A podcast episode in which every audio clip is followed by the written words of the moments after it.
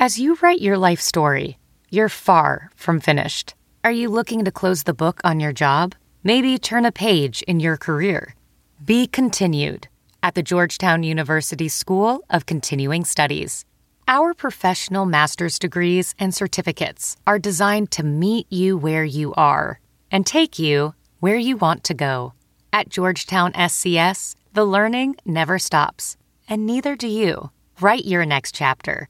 Be continued at scs.georgetown.edu slash podcast.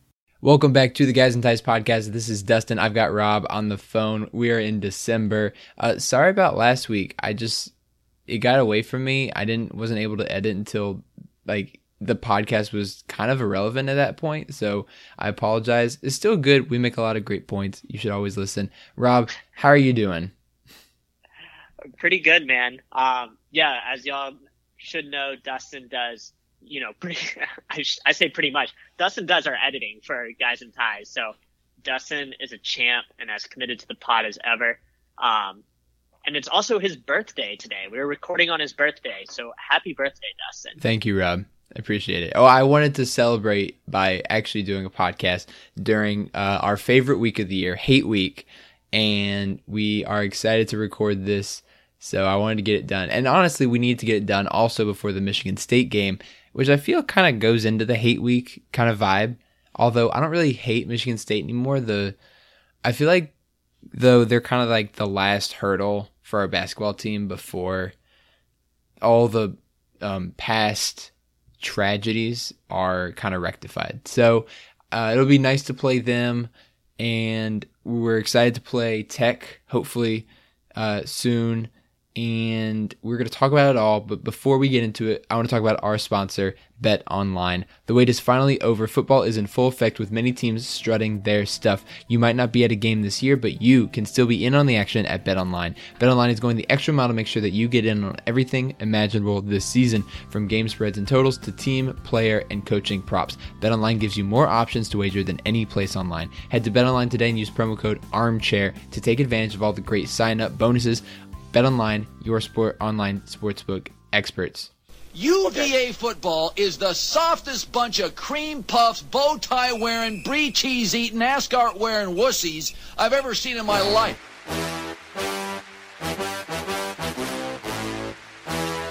I'm gonna punch people from UVA right in the neck. They wear suits to games. That's absurd.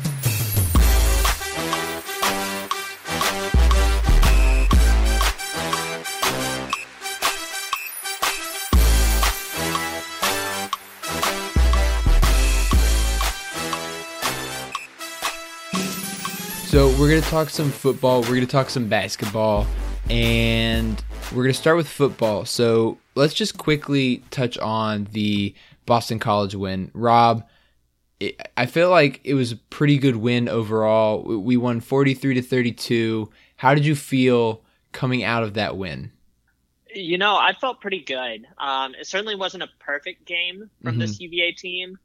Um, you know, especially defensively, which we can touch on. You know, we had, we're missing a lot of guys yeah. between injury and COVID holdouts, but you know, this was a solid win for a UVA team. Now, we should kind of footnote this was a Boston College team that was playing without their starting quarterback, even though I don't know how much that mattered considering their backup threw for 520 yards. Right. Um, and they were also without their starting running back. So, you know, that's I guess maybe you call it even with us not having Noah Taylor and Jahmeer Carter out there on defense. Call it what you will. You know, these teams had similar matchups, and it was a good win for UVA. You know, it kind of the same theme that we've seen the past couple games kind of showed up again. You know, front seven on the defense strong, back end gave up, uh, you know, too many big plays. Although they did come up with a few timely interceptions.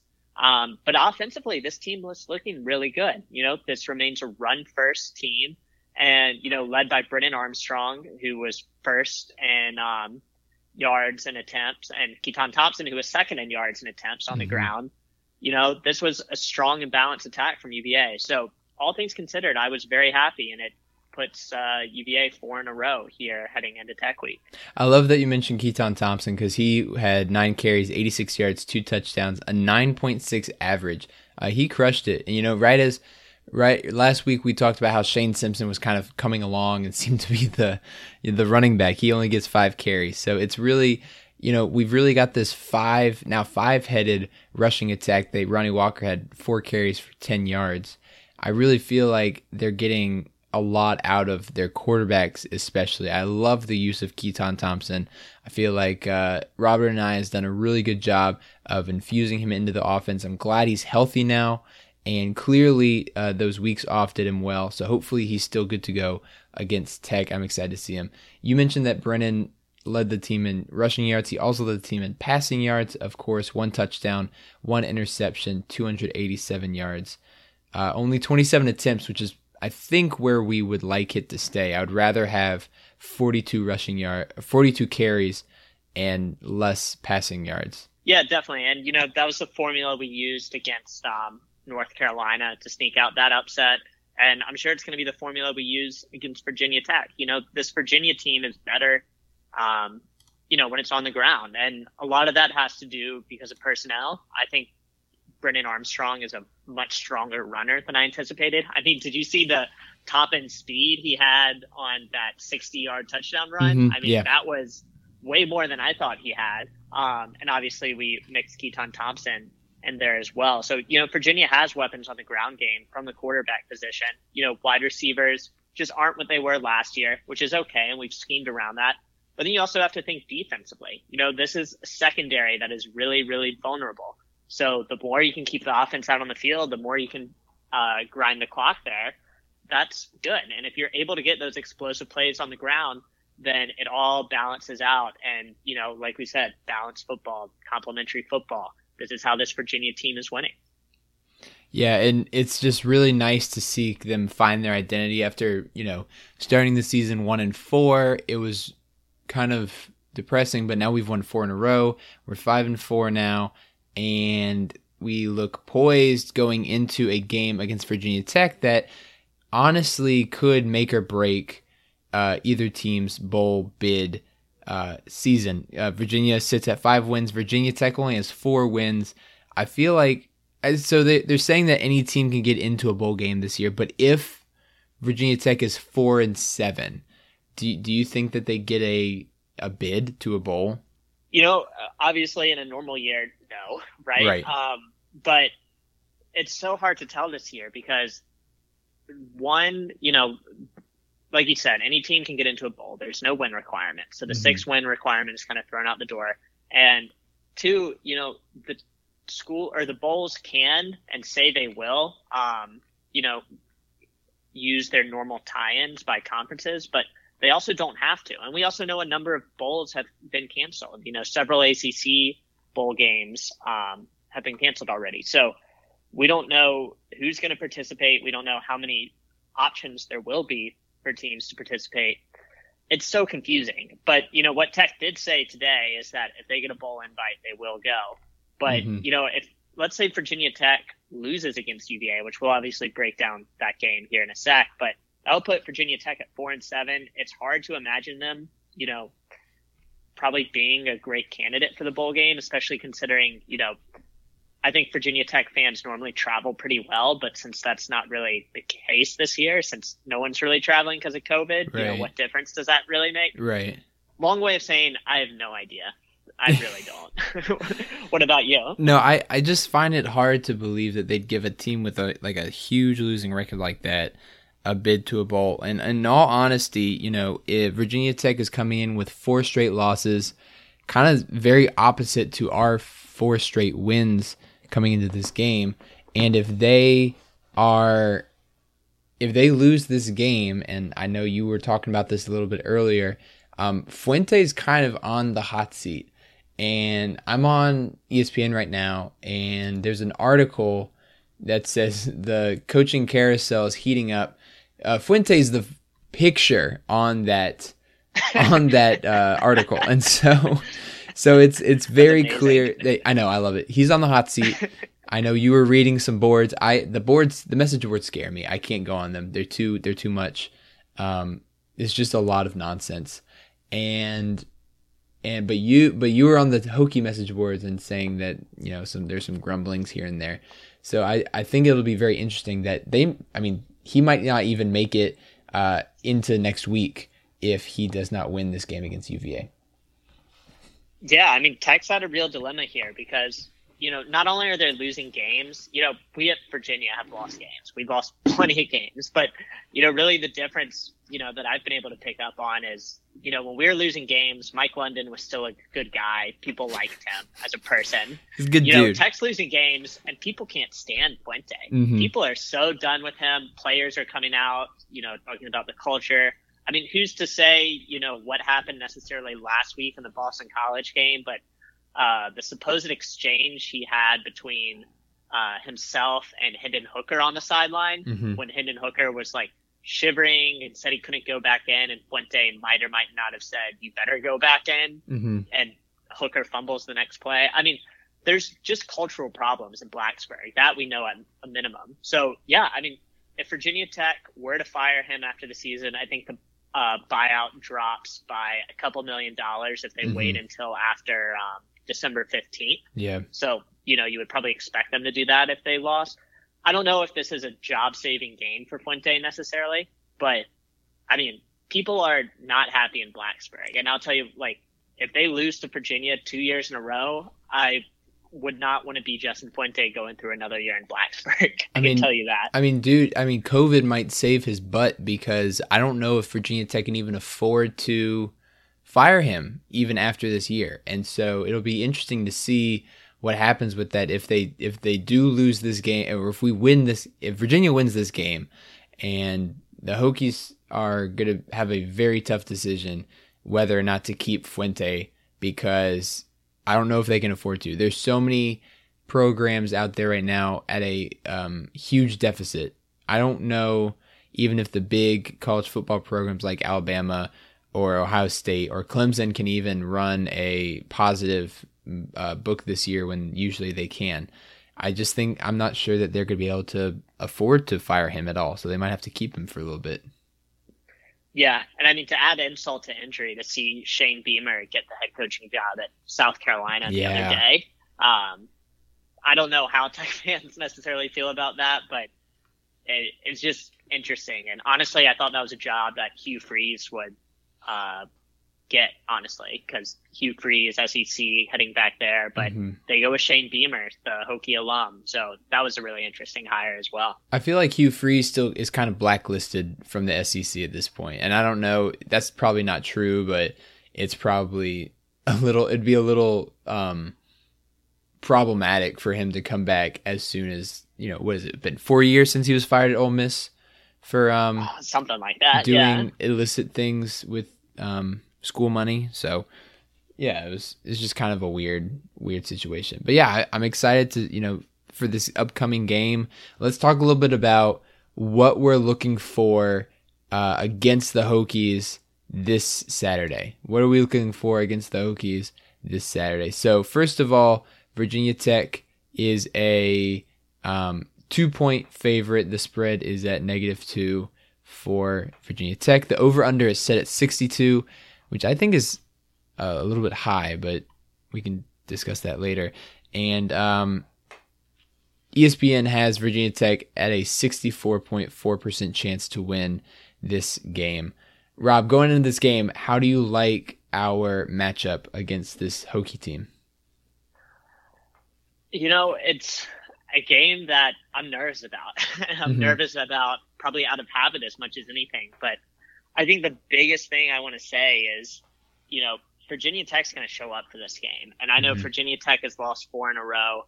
Um, the back two have been kind of ugly, but this is literally their season right now. And I also don't think they probably took it too well when our team kind of took to Twitter earlier in the season and um, kind of bashed them a bit for their COVID Yeah. protocols and whatnot. But I mean, the biggest comparison I want to make here is really the 2018 season. You know, you remember the 2018 season, we lose in Blacksburg in overtime in a game that still haunts me. But Virginia Tech had lost four in a row going into that game as well. You know, the latter two of which were blowouts. They had lost 52 to 22 to Pittsburgh, and then 38 to 14 against Miami before they hosted us, um, ultimately winning that game. So Tech goes into that game at four and six, and if they lose that game, the bull streak is over. Mm-hmm. And you know we saw the way that game went back and forth, and Virginia Tech came to play. Well, Virginia Tech, you know, same thing this year. They've lost four in a row. Um, but I really do think they're going to show up in each of their games the past two weeks, even though they've looked like uh, blowouts on paper. You know, certainly Pittsburgh losing 47 to 14 and then Clemson 45 to 10. You know, Virginia Tech was competitive in the first half in both of those games. So, you know, I think it's really important that Virginia at minimum stays even with Virginia Tech through the first half of these games. Um, and, you know, really let hopefully, you know, you're hoping it's going to be better play calling just on UVA's side. I think it's, most people would agree they like the Virginia staff better than the Virginia Tech staff right now. So, mm-hmm. you know, you let the depth, you let the play calling, and you let the players that hopefully have the giant monkey off their back now after beating them last year, um, just go to work and hopefully they can take advantage in the second half. Um, yeah, yeah. But for me, this game always means more than what it looks like on paper. Of course. And, you know, they always say throughout the records and everything. But I really feel like, in the, especially the past couple years, UVA's teams were just better and didn't show up against uh, these tech teams. And so it'll be interesting to see this year because we actually match up pretty well. We're pretty similar in our stats. UVA allows about 32 points per game. Virginia Tech allows, or sorry, Virginia gets about 32 points per, per game, and Virginia Tech scores about 31 points per game. Virginia allows about 29 points per game. Virginia Tech's defense allows about 34 points per game. Virginia Tech only gets four more yards per game than us, 438 compared to 434. And Virginia Tech allows 20 more yards per game than our defense, 460 to 440. So our our our teams are pretty similar. And the thing about them is that they rush a lot, just like us. But unlike us, they have a 1,000 yard rusher this season so far in uh, Herbert and Khalil Herbert. Their quarterback, Hendon Hooker, as we've talked about, is kind of been on the rocks recently. He's played and not played. He's been benched a couple times. What do you what do you make of this Hokie offense, and what should we look for in our defense to try and focus on? Yeah, I mean the interesting matchup is in the front seven for the UVA defense taking care of the Virginia Tech round attack. Because, like you said, Khalil Herbert has been kind of a revelation for Virginia Tech, mm-hmm. um, transferring over from Kansas. He's been terrific this season, and Virginia Tech also has a really, really good offensive line. And they've had some people banged up. I don't think everyone's going to be at 100%, but early indications is looking like that offensive line, the starters will all be playing. So they have a really strong offensive line, a good running back in Herbert. Um, you know, really the wild card here is the quarterback situation. Mm-hmm. And for anyone who watched the Clemson game last week, you know, you kind of saw the revolving door they have there. You know, Hendon Hooker starts the game, comes out for a series. Braxton Burmeister plays well, and they just keep rolling with Burmeister, but then Burmeister gets hurt, and then Hooker comes back in, and Hooker's on the sideline shivering, so they bring in their fourth string because Quincy Patterson just went into the transfer portal last week. So, you know, it sounds like, you know, again, early indications this week, it's Tuesday. Sounds like Hendon Hooker and Burmeister are both going to be good to go. I don't know necessarily who starts if they both are available, but yeah, there's a lot of uncertainty in their quarterback room there. So really, I think the best way for Virginia to stop this Virginia Tech offense is exactly kind of the game plan they had against Boston College. You know, they held Boston College to minus seven rushing yards. Um, in a game where they didn't have Jahmeer Carter. I mean, when their linebackers were depleted, no Snowden, obviously, and no Noah Taylor. Um, you know, we had to bring, uh, Tommy Christ back over from offensive line to defensive line for that game. And mm-hmm. He played fair enough. So I think really with Virginia, it starts with controlling the ground game. And if they do that, then I think they're setting themselves up well. Yeah, I and the other thing about Hooker, he's a pretty good runner. He has 620 yards on the season to go along with nine touchdowns. So he is their leading rushing touchdown getter. He only has uh, 14 less attempts than Herbert, And I think, you know, we've had problems in the past with these dual threat quarterbacks. I wouldn't even call Trevor Lawrence a dual threat quarterback, but he crushed us on the ground a couple times on some of those long third down situations in the game against Clemson. I know that Malik Cunningham really did damage on the ground with his legs. And uh, so I'm a little, little bit nervous about Hooker if he is indeed the starter getting behind our front seven and just kind of making a mess of things. Because honestly, we've been really good so far about this season with not allowing teams a lot of rushing yards. And especially in the game against Boston College last week, Boston College as a team had negative 27 rushing yards. And I know that includes sacks, but uh, that's still not great. Uh, sorry, negative seven rushing yards total. So that's not a great stat for a team. Uh, and that makes me feel a little bit better. But you know, if he if he's in a situation where Hooker is scrambling, that's the situation where he can get lost and get around the front seven, and that's where we've really struggled this season. Yeah, I mean, obviously Malik Cunningham's uh, is a great example there, and you know, Burmeister can run too. I would say he's probably not as good a runner as Hooker is, but he's certainly a threat on the ground as well. So, you know, it's going to be interesting trying to slow this Virginia Tech offense. Really, what you got to hope for is that you know you can keep this game pretty even um, going into halftime, and then hopefully Virginia can kind of take over from there. Um, another interesting storyline to follow: Tre Turner suited up. Tre Turner, their star wide receiver, he suited up against Clemson last week, but he mm. didn't actually play. Apparently, he's battling an injury. Um, so unclear whether or not he'll be able to play against UVA as well. So that's another really interesting storyline to follow, especially considering kind of UVA's struggles in the secondary. Mm-hmm.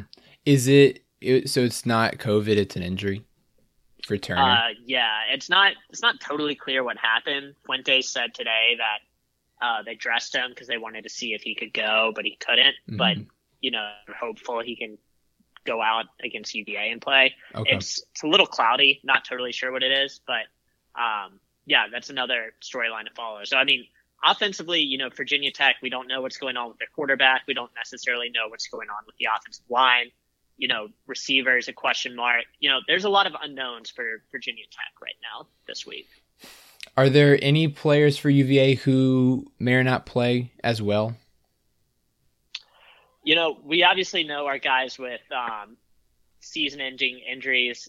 By all accounts, it seems like Lavel Davis will be back after um, probably having a bit of a concussion scare last week. So we think Lavel Davis gets to get on and play. Sounds like Joey Blount is good to go this week as well. He got his feet wet playing for the first time since uh, Wake Forest, I think it was this past week. So it seems like UVA, aside from the guys that we know are out with season-ending injuries, will be back to full force. You know, the question will really be Noah Taylor, Jahmeer Carter. You know, presumably they were out due to COVID last week. Um, you know, not sure when their tests happened. And, you know, since we didn't get that data point against Florida State, not sure if they would have been out for Florida State as well. So that's really the biggest question is those two. And based on the timing of when they tested positive, hopefully they'll be able to come back this week. Well, I guess we will figure that out um, next, or sorry, this Saturday uh, at 8 o'clock on ACC Network. So get pumped for another late night game.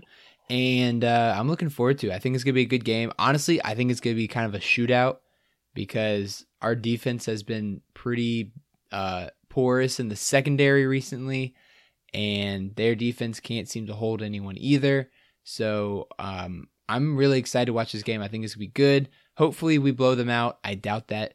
And uh, it'll probably be some cardiac Cavs coming down to the wire once again. That's my guess. Yeah, and I mean, we learned long ago not to make predictions for this no, game. Never make um, predictions. They always come back and bite us. So, uh, go Hoos, man! I'm fired up for this game. It's hate week. It's hate so week. Let's go. Let's. You know, last year we sent out Bud Foster on a sour note. Mm-hmm. I mean, heck, maybe we send out Fuente. I don't know, but I'm very excited for this game. Me too. I'm looking forward to it. And uh, before we talk about basketball, I want to talk about our sponsor, Bet Online. The wait is finally over. Football is in full effect with many teams strutting their stuff. You might not be at a game this year, but you can still be in on the action at Bet Online. Bet Online is going the extra mile to make sure that you can get in on everything imaginable this season, from game spreads and totals to team player and coaching props. Bet Online gives you more options to wager than any place online. Head to Bet Online today and use promo code ARMCHAIR to take advantage of all the great sign up bonuses. Bet Online, your online sportsbook experts, and we are also sponsored by Manscaped. Ho ho ho, fellas, naughty or nice, tis the season to perform. You are in luck because the Manscaped Performance Package is the ultimate men's hygiene bundle and makes for the perfect gift. Imagining open an attractive box that says, Your balls will thank you, with the most sought after gadgets and scents a person could find. Included in this new package is the Weed Whacker ears and nose hair trimmer, which is waterproof and uses a 9,000 RPM motor powered 60 degree, 360 degree rotary dual blade system. Look, guys, 79% of partners admitted that long nose hair is a major turnoff. Why not use the best tools for the job here? This bundle includes the Lawn Mower 3.0 trimmer, the best trimmer on the market for your balls, butt, and body. The dads can't stop talking about this, the teens secretly buy this, and the women will love you for it. Tis the season to manscape, so get yourself, your dad, your brother, and friends the best gift of all the Manscaped Performance Package. Let's not forget their famous liquid formulations the Crop Preserver Ball Deodorant and Crop Reviver Ball Toner to maximize your ball hygiene routine. Get the Performance Package now to receive their two free gifts the Manscaped Boxers and the Shed Travel Bag. The Performance Package is the best value that Manscaped has to offer and is hot off the shelves. Get 20% off and free shipping with the code ARMCHAIR at manscaped.com. Thank you to Manscaped for making our holes look sexy. Well done, Dustin. Thank you. And uh, it is the season to perform, and it is the season for the basketball team to start performing a little bit better as well, because we take on number four Michigan State at home on Wednesday, which is tomorrow when we are recording. At 9:15, we're going to be on ESPN proper, which is really nice. I'm excited to have like a real announcing crew. I don't know who's going to be calling our game. Um, I'm a big Bilas fan. I also love Dickie V. I really love everyone. And uh, I'm I'm waiting for the day that Walton will call one of our games, but I don't know if that will ever happen. He does a lot of the West Coast stuff, so um, unfortunately, we haven't seen a lot from him this season. But I'm excited to you know see what we got against Michigan State. Yeah, you know, I guess we'll have to go out and play like Oregon or UCLA someday to get Bill Walton. I don't know. Yeah. I don't know how I feel about Bill Walton, honestly. um, he's always a treat. He is a treat. Uh, yeah. uh, no, I'm pumped for this game, man. You know, I know, I think we said as soon as this was scheduled, it kind of kills us that there will not be fans in the stadium because Right. Dustin and my, what, it was our first and second year at UVA. Mhm. Michigan State beat us in the tournament, obviously, each of those years. So, you know, this game has been circled, man. This is a revenge game we've been waiting for for a while now. Yeah. People forget that Michigan State was also in our side of the bracket in 2016, which is when we lost to Syracuse in the game that we don't talk about in the uh, Elite Eight. So we sh- really would have been playing Michigan State in that game. So they once again ruined our season. And then in the next year, we lost to UMBC. So I don't think they had anything to do with that.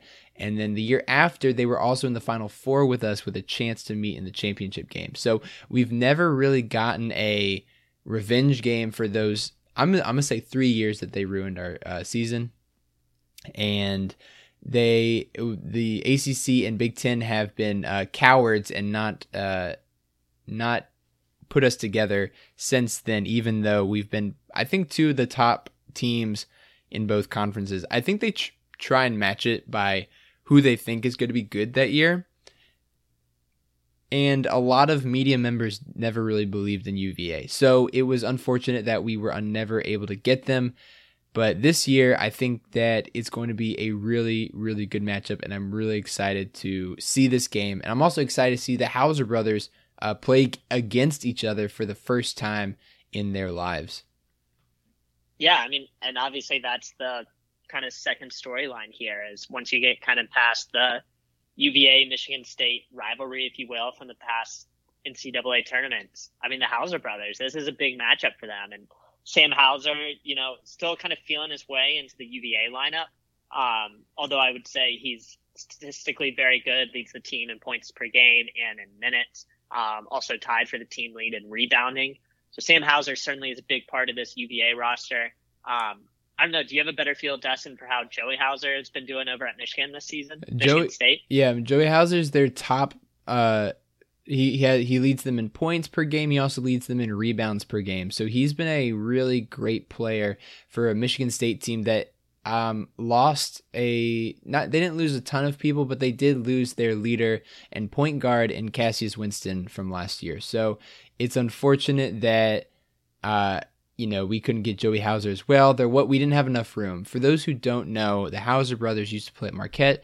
They transferred two years ago, and they were trying to find a place that would take both of them wasn't going to happen because they kind of had different feels. So Sam Hauser, the older one with one year of eligibility left, came to UVA.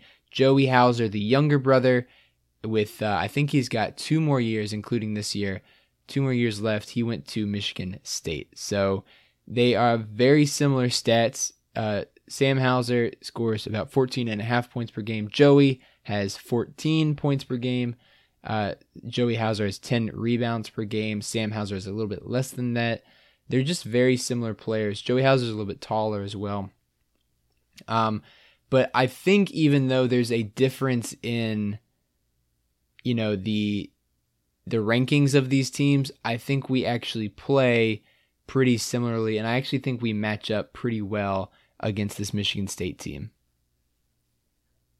Yeah, and you know, Michigan State comes in at five and zero. Probably the more notable wins they've had are um, you know, really Duke. Um, you know, they had actually a couple close games as well. Um, Detroit Mercy uh, being one of them last Friday, 83-76 win for Michigan State there.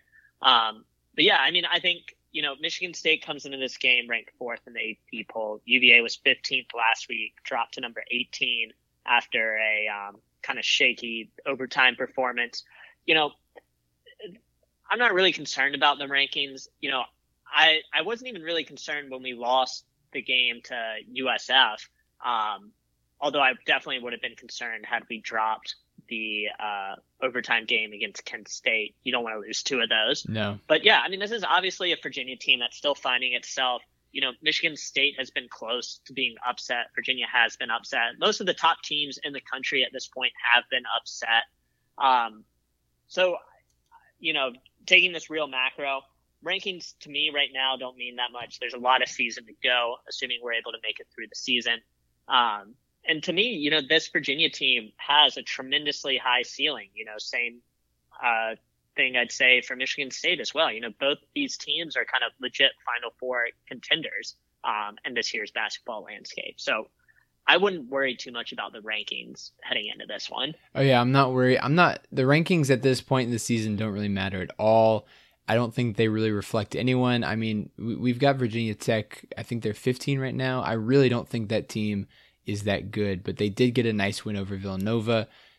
I, you know, it's just really hard to tell what teams are made of this season because there's been so many changes a lot of teams didn't get a lot of time to gel, a lot of new faces around. I think Michigan State is one of those teams, although they have, they did, um, I'm not to say they got lucky, but they played a Duke team that is also trying to find its way right now. A lot of uh, three freshmen and two sophomores starting for that Duke team. So it's a tough like situation when your team is so young. You really have to, it really experience and playing games is what gets you better. And at this point, I don't think Duke is that good because, I mean, they've got really talented players, but they don't gel as a team.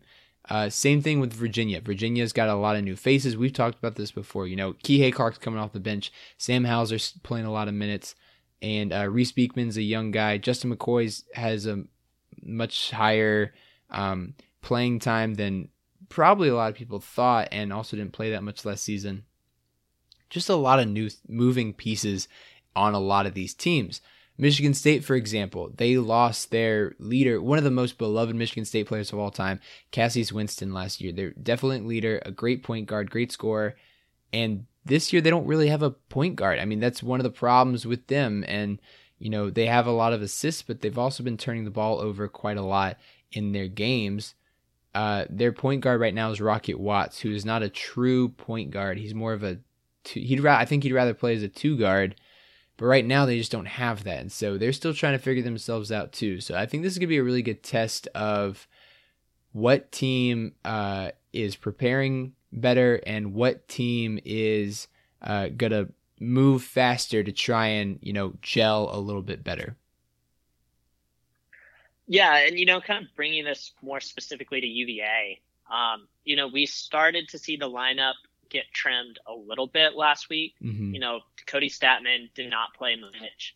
Um, I thought it was interesting. Casey Morsell against Kent State barely played at all in the first half, but then played a large chunk of the second half. So they're still kind of feeling out their way with him.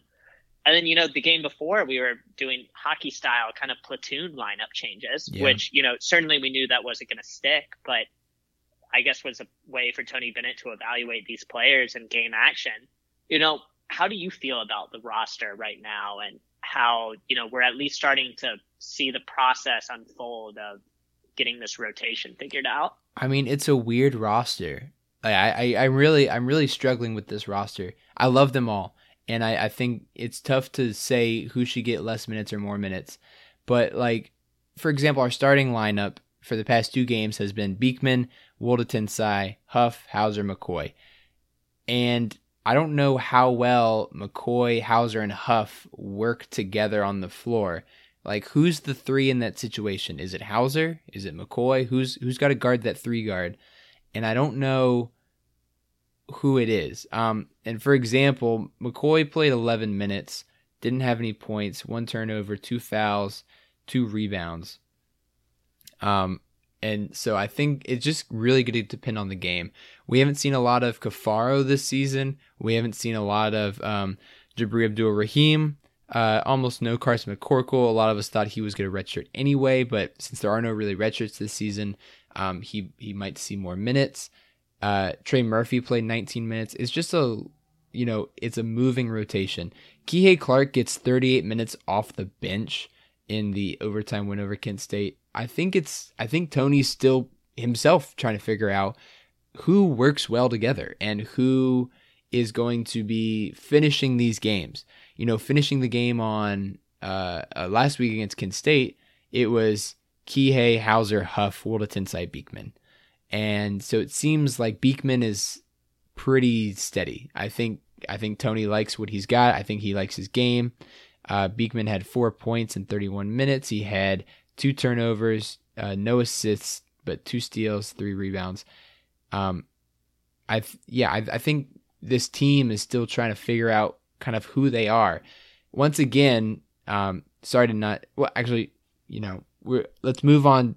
I want to kind of shift this conversation. I didn't mean to talk for that long, but to shift the conversation to the offense, this team played a lot of different offenses again against Kent State. They're still trying to figure out what offense they're playing.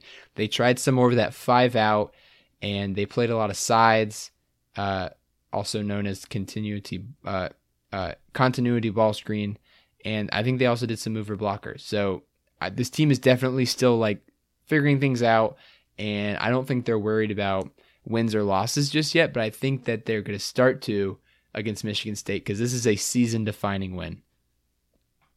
Yeah, and you know, I'm glad you brought it to the offense because that's kind of the natural progression point here is, you know, how does this team figure itself out offensively? And of course, you know, as has been well documented, we come out in the first two games using a lot of this five out sets.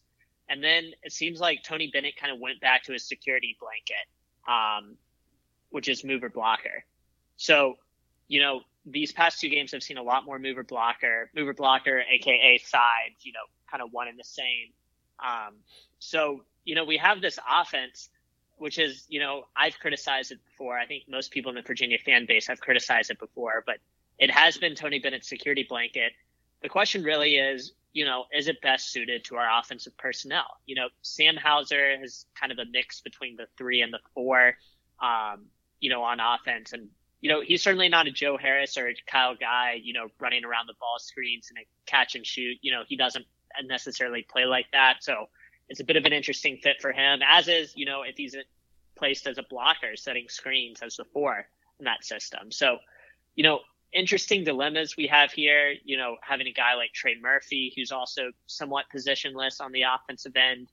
You know, I feel like the struggle of the season is that we cannot right now peg our guys in kind of our traditional UVA one through five roles, um, which is causing, you know, us to not only play with the chemistry issues, but also play with the sets as well. So, I mean, do you have a preferred offensive set? Is there a way you think they can or should go? Uh, what's kind of your take on this, Dustin? I, am not. I'm not even going to pretend to understand uh, the basketball offense as well as I should. Uh, the basketball offense is something that I need to study more of. Although I feel like when we played more of um, the five out has been weird. I still think the players are still trying to adjust to that. Although I think I saw that they scored the most points using the five out sets against Kent State. Um, I think that I'm not sure the five out is the best use of Jay Huff that we could get. And I, I think that Tony needs to do a mix of everything. I think this year we're going to see, for now, still a lot of mixes of different offensive sets based on who's on the floor. Like if Jay Huff is the only like scorer on the floor, we're gonna run stuff for him. If Hauser's on the floor, uh, we're gonna run stuff through him. And I think this year we're we're just to see a lot of changes with that. Are we to see times where Huff and Hauser don't play on the floor at the same time? Maybe. Um, so far, I have not been super impressed with Hauser's defense. Um, even though he's been good at rebounding, his defense is, sometimes he's a little slow, uh, not as quick to help, which is a huge, huge thing on for UVA. So do we do we maybe put some more defenders in there when when Hauser's in there? I'm not sure. And so, but against uh, against uh, Kent State, you know, we we struggled at times to pull away, and I feel like the defense needs to tighten up a little bit. Yeah, and you know, kind of another good transition there because I think the defense is a fair thing to talk about this season. You know, mm-hmm. we lose from last year, Braxton Key, Mamadi Diakite, certainly not the biggest scorers in the world, but, you know, good pack line defenders in those two. Um, and, you know, also I would say two very good rebounders. Mm-hmm. You know, I would say a weakness so far of this team has been rebounding. Yeah. It seems like every game there's a couple rebounds here and there, whether on the offensive or defensive end, where like you know, it'll go through their hands and it'll hit the floor. You, will see them get out muscled, you know, blue collar over white collar, as Tony Bennett likes to say sometimes. You know, it seems like they're getting shoved around a little bit, not mm-hmm. necessarily as physical as they have been. So I'm curious what you, you make of that as well. Um, because Jay Huff, Sam Hauser, they both have 27 rebounds tied for the team lead. But, you know, Jay Huff is, I guess, our five in most lineups. Um, even though I wouldn't call him kind of the most traditional five, I'd consider um, Kadin Shedrick more of a traditional five, although he's only playing about 10 minutes a game right now. And, mm-hmm. you know, we don't really have our traditional kind of four either. You know, we have Justin McKoy, who's uh, somewhat on the shorter end. Sam Hauser, who plays the four sometimes. He's a bit more of a finesse player offensively than the defensive players, you know, we've come to see under Tony Bennett. So, you know, long way of saying, you know, what's kind of your takeaway there on kind of the physicality and defense in general? Well, so we've got at this point really two people who have never played the defense in a game before, and Hauser and um and Beekman. Beekman especially because Hauser at least had a year off to practice it. Beekman has not played this defense before, although he seems to be getting it a little bit. You know, you see flashes of um, freshman freshman in him when he, although he plays, I think, way better than a freshman usually do in this system. You still see flashes of freshman where, like, you know, he'll he gets he gets lost or he he might grab someone. Um, he's still speeding up to the game, so he'll be just fine. Hauser, on the other hand, you know, he's had trouble staying with the guys. Kihei doesn't when Kihei doesn't start. Also, you know that that's it's not concerning, but it for sure does not help the defense. Key is a really good on-ball defender. Same thing with Casey. You know, I think Casey probably this year might be our best on-ball defender, but his offense so far has been keeping him off the floor. It, you know, I'm not bit, I've not been super impressed with the defense, and I'm just gonna be honest with that. You know, 64 points against uh, Um, for for Kent State, even though it was overtime, I feel like that game it really shouldn't have gotten to overtime, and they did not score much in overtime either. I don't even know. Did they score in overtime? They scored two points in overtime. So yeah, they, they scored, scored two points. They scored 62 points in regulation, which I feel like last year would have been a ton. Our defense last year was insane, and I think we just got to get used to that. This team is going to be more offensive, and our defense is just not going to be as good. Um, you know, we've got Thomas Woldetensae out there, Tomas Woldetensae, who, uh, while he he works really hard, he's not the best defender we've got. I feel like even Kody Stattmann is a better defender just due to his length and his ability to disrupt um, back there. I feel like you know our defense is just going to take a step back um, this season. Even though it's still yeah. been it's still been very good. You know, 64 points is the highest so far. 51 against St. Francis, 61 for San Francisco, 54 for Towson. It's just it's just been a, been up and down, you know? It's been up and down. Yeah, and you know, I'm glad you kind of added that point at the end because you know, scoring defense wise, it's still been solid. Um, you know, the the point I'll always come back to with UVA is again, Tony Bennett will disagree with me entirely, but you know, go look at KenPom, and you know, we were talking about kind of some struggles on the defense so far. We're still ranked number three in adjusted defensive efficiency on mm-hmm. KenPom. I'm sure scoring defenses were again one of the tops in the country. Um, you know, what's the difference really between UVA being number one defensively and being tenth defensively? You know, it's tough to say, and I think really the story of this season. I'm sure they're practicing defense probably even more than offense as Tony Bennett does. Um, but really the story of the season for me is how does this offense get it together? Yeah. And, you know, I see things very clearly, especially after watching last year's team where I'm like, oh yeah, like we probably wouldn't have let that pass get in there last year, for mm-hmm. example, or we would have had a better double or we would have hedged that better, you know, whatever you want to call it. Um, but defense is not going to be the problem with this UVA team. It's right. it's just not. We're just going to have to figure out a way to get it done offensively, and I think we still have a great ceiling there. It's just one that you know I think it's fair to say is taking us a bit longer than maybe we expected to figure it out. Yeah, but you know here here's the other thing is like when our offense there's so many things that our offense does this year that they couldn't last year. Uh, I mean, take the San Francisco game for example. I mean, that team was built to to beat our team. Small, quick guards, three point shooters, spraying the floor.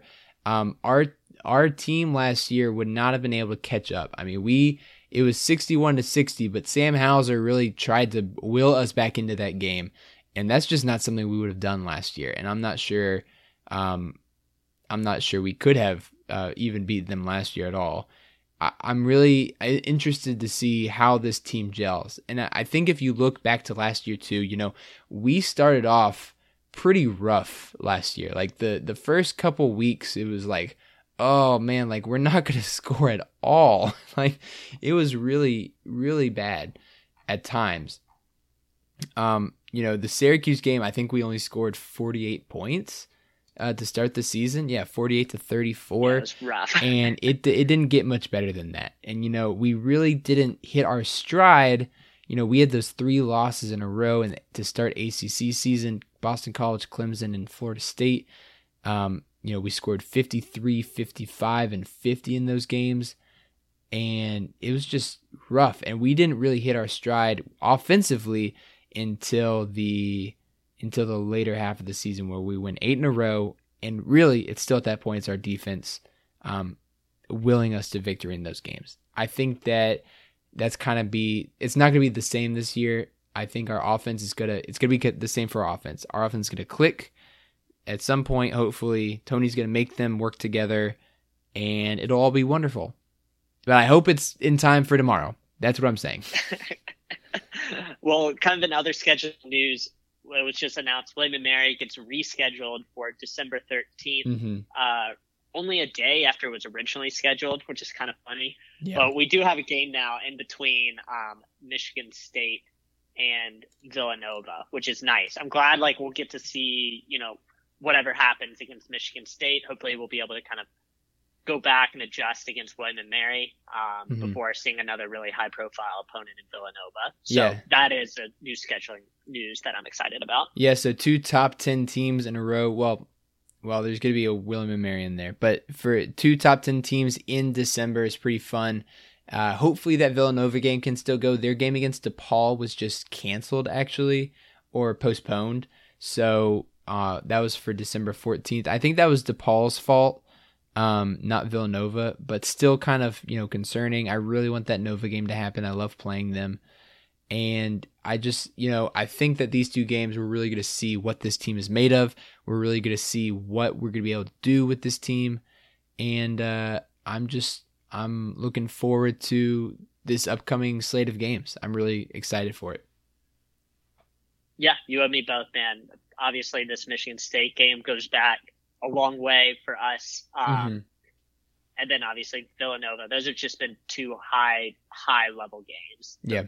Series we had in uh, 2016 and 2017. So, yeah, man, it's fun. You know, we got Virginia Tech football hate week this week for football. We've got Michigan State, Villanova coming up. It's a fun time right now for UVA Sports. And my Washington football team beat the Steelers yesterday. Yes, so I saw life that. Life is good right now. Crazy times for uh, for Rob in sports. You know, we don't often. I I don't know how long it's been since you know we've had a maybe a football win, a basketball win, and a Washington football team win in the same weekend. Oh, Has man. there ever been and, a time in your lifetime? Would you guess? we'll have to go back to the record books on that one. Yeah. Um, yeah, and not to mention we got news with um, Bryce Carter committing in football at the mm-hmm. end of mm-hmm. last week as well. You yeah. know, another high, high rated player. Mm-hmm. Um, so that's exciting news. Things can change fast in the sports world, but right now, you know, it's feeling pretty good. It's feeling good. Um, I, I guess is that your shout out to Bryce Carter, four star recruit? Yeah, why not? Bryce Carter, he was originally in the class of 2022, um, where he was a top 100 player. Um, he's reclassifying back into his original class, class of 21, and so he should sign with UVA officially. Um, I think signing day is actually next week. It's coming okay. up fast. Um, so yeah, really, really exciting get. He's UVA's highest rated recruit in this class. Um, so really, really exciting for the team and, uh, welcome aboard Bryce Carter. Yeah, I, I want to give a yell out to uh, Joey Buckets, aka Joe Harris. He had a he's got a sweet tat for this upcoming season on his forearm. It's in tribute to his mom and grandmother. Uh, there's a nice nice uh, picture of it. I I saw on Twitter the other day. So go check it out if you haven't already. He looks good with it. He just signed a big deal with the Nets to continue playing. So and they've got of course uh, Kyrie Irving and Kevin Durant coming back this season, hopefully. So uh, look for the Nets to to uh, to feature Joe Harris on national TV a little bit more often than we would have in the past, which will be fun to watch. And with that, I think we're done for today. Make sure to follow us on Twitter at Guys and Ties Pod. Make sure to follow us on Instagram and Snapchat for any bonus content that Rob may put out at Guys and Ties Pod. Go ahead and follow us on iTunes and Spotify if you want to keep listening. And go check out Armchair Media. They got a lot of great pods about sports, different sports, sports things, sports games, sports people. Great stuff. Go check them out. And we will see y'all next week. Go Hoos, beat Michigan State, and beat Virginia Tech. Beat Tech, baby. Beat Tech. Hate week.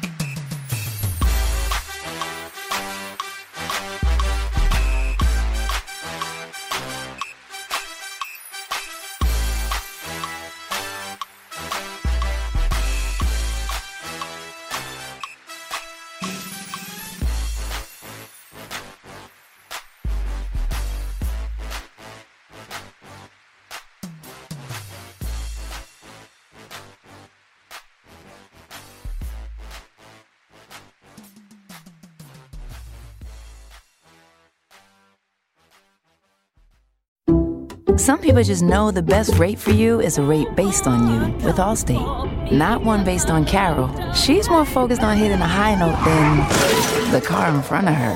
Why pay a rate based on anyone else? Get one based on you with DriveWise from Allstate. Not available in Alaska or California, subject to terms and conditions. Rates are determined by several factors, which vary by state. In some states, participation in DriveWise allows Allstate to use your driving data for purposes of rating. While in some states, your rate could increase with high risk driving, generally, safer drivers will save with DriveWise. Allstate Fire and Casualty Insurance Company and affiliates, Northbrook, Illinois.